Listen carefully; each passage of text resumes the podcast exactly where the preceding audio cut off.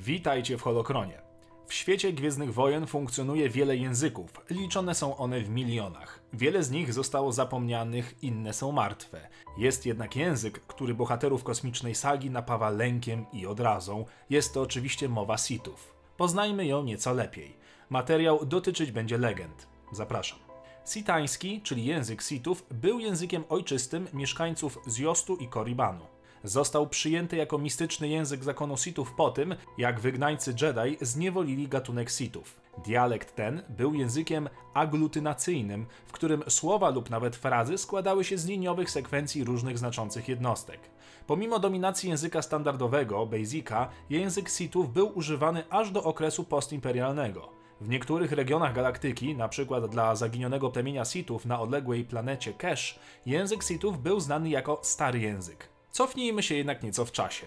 Pierwotnie tym językiem mówili tylko Sithowie, czyli gatunek czerwonoskórych humanoidów z obszaru kaldery stygijskiej. Został później rozszerzony i ewoluował, gdy drugie pokolenie Mrocznych Jedi oddzieliło się od zakonu na siedem tysięcy lat przed rokiem zerowym, tuż po bitwie o Korbos i zniewoliło tubylców Koriban. Język Sithów stał się symbolem nowo utworzonego zakonu, potężnej sekty adeptów ciemnej strony. Krzewienie języka było łatwiejsze dzięki stworzeniu urządzeń zwanych talizmanami tłumaczeniowymi. Takie artefakty, początkowo zaprojektowane i stworzone przez wygnańców Jedi, którzy chcieli poznać sekrety Sithów, pozwalały noszącemu odczytywać język Sithów tak, jakby był to ich własny ojczysty język. Kodeks Sithów został również przetłumaczony na Basic przez Sorzusa syna, zainspirowanego stylem życia czystej krwi Sithów. Znany był pod taką oto nazwą. Na około pięć tysięcy lat przed rokiem zerowym pancernik Sithów Omen został zmuszony do rozbicia się na odległej planecie Kesh. Załoga statku nigdy nie zdołała wrócić w kosmos, więc osiedlili się wśród tubylców Keshiri i założyli zaginione plemię Sithów. To pozwoliło językowi Sithów rozwinąć się daleko od swojej kolebki. W tej marginalnej kolonii język przetrwał kolejne pokolenia. Sithowie zmieniali się, nazwa rasy stała się tytułem, powstawały i upadały całe imperia, język jednak został zachowany w holokronach, świątyniach i pradawnych papierowych księgach.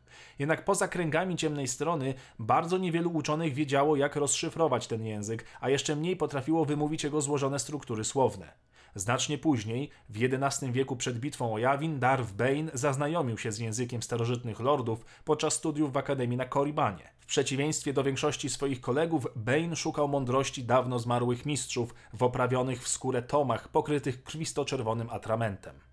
Tysiące lat po założeniu zakonu Sithów językiem tym przemawiały nieliczne osoby, takie jak upadły Jedi, Vergerer czy inkwizytor Jarek.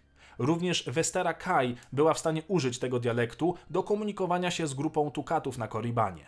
Ostatni członkowie zakonu Sithów, założonego przez Bane'a, Darth Sidious i jego kolejni uczniowie, czyli Darth Maul, Darth Tyrannus i Darth Vader, byli w stanie płynnie mówić po sitańsku. Paleta fonetyczna tego języka składa się z dwudziestu trzech fonemów oraz dźwięków mowy.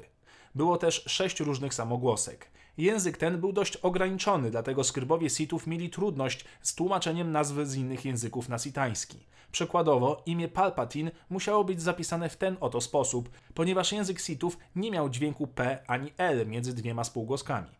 Język Sithów został pierwotnie napisany złożonymi hieroglifami. Na przestrzeni wieków skrybowie Sithów chcieli opracować mniej skomplikowany skrypt językowy. Spowodowało to powstanie dwóch różnych skryptów. Pierwszy, znany jako wspólny sitański, był używany do przyziemnego, codziennego użytku, podczas gdy drugi, tzw. wysoki sitański, był używany do celów, można by rzec, kościelnych czy rytualnych. Był jeszcze trzeci system pisma, o takiej oto nazwie, ten jednak był zarezerwowany jedynie do zwojów zawierających zaklęcia. System ten składał się z trzydziestu siedmiu run i nadawał się zarówno do kaligrafii, jak i epigrafii. Wojownicy Masasi, którzy podążali za lordem Sithów, Nagą Sadołem, na jego wygnaniu na czwartym księżycu Yavin Prime, również opracowali własny system hieroglifów, uproszczoną wersję wysokiego sithańskiego. Wyrzeźbili wiele inskrypcji przy użyciu tego nowego systemu pisma na ścianach świątyń i obeliskach rozsianych po planecie. Kiedy nowy zakon Jedi, Luke'a Skywalkera, założył swoją akademię na Księżycu, Skywalker i niektórzy z jego uczniów nauczyli się rozszyfrowywać ten skrypt, co pozwoliło im czytać księgi Masasich. A jak język brzmiał w faktycznej wymowie? Oto przykładowe zdania wypowiedziane przez nikogo innego jak Exar Kuna. Posłuchajcie. Safari, Safari, Madame. Nagala Simbaratu!